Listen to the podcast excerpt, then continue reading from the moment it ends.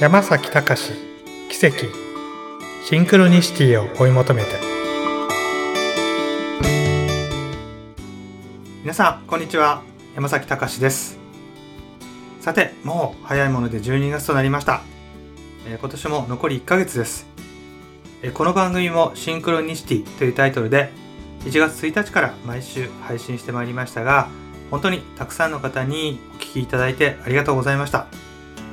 この番組は1年間をワンシーズンとして捉えて配信してきましたので、シンクリニシティというタイトルでの番組は、今年ちょっと12月の17日の最終配信にて終了とさせていただきます。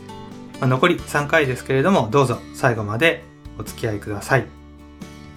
年末ということで、まあ、そろそろ忘年会とか年末の番組なども増えてくると思いますが、えー、皆さんにとって、まあ、少し、えー、早いんですけれども、2019年はどんな年だったでしょうか？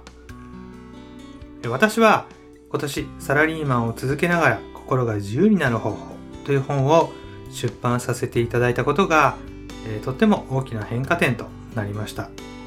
まあ、それ以外にもコーチングを、えー、始めていることなど、まあ、大きな大きな変化を、えー、自分で起こしてきたというふうに思います。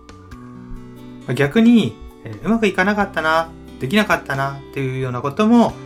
実はたくさんありました。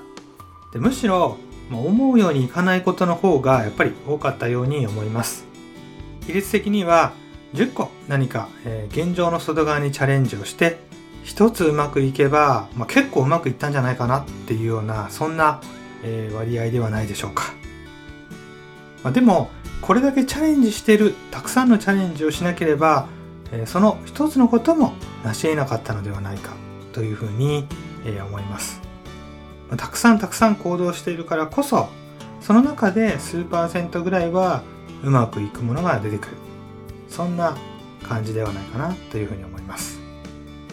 ただしうまくいかなかったことがあってもそれによって自己評価を下げることがないようにしましょ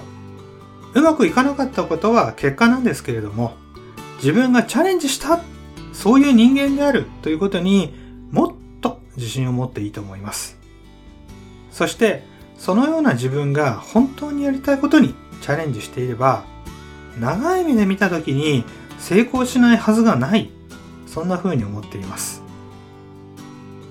ですのであまり短期間で結論を出してしまうってことは私自身もやめるようにしてます。チャレンジしたいほど魅力的なゴールがあれば、そのゴールを追い求めることが本当の楽しみなんではないでしょうか。ゴールを達成したら、ゴール達成っていうのは実は皆さんも経験あると思いますけれども、ほんの一瞬で終わってしまいます。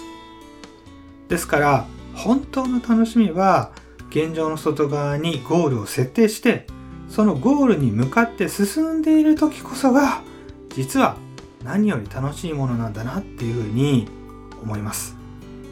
ただ、まあ、楽しいと言っても毎日が毎日がもう楽しくて楽しくて仕方がないっていうようなもう毎春毎春が楽しくて仕方がないっていうようなものではなかなかない場合もあると思います。一瞬一瞬が楽しいっていうよりも、まあ、もちろんそういう瞬間もあるんですけれどももしむしろ夢中でやっているので時間があっという間に過ぎてしまったっていうようなそんな感覚ではないでしょうか。著書の中でも書きましたがあなたがどんな人生を選択するか。それはあなたの自由意志で決めることがもちろんできます。しかし、まあ、人間の脳には恒常性維持機能ホメオスタシスという脳の機能がありますのでその機能が人を現状に留めるような非常に強い働きがあります。この現状に戻りたいっていう心の声に耳を貸さず自分が本当にやりたいゴールを達成していきましょう今週もありがとうございました。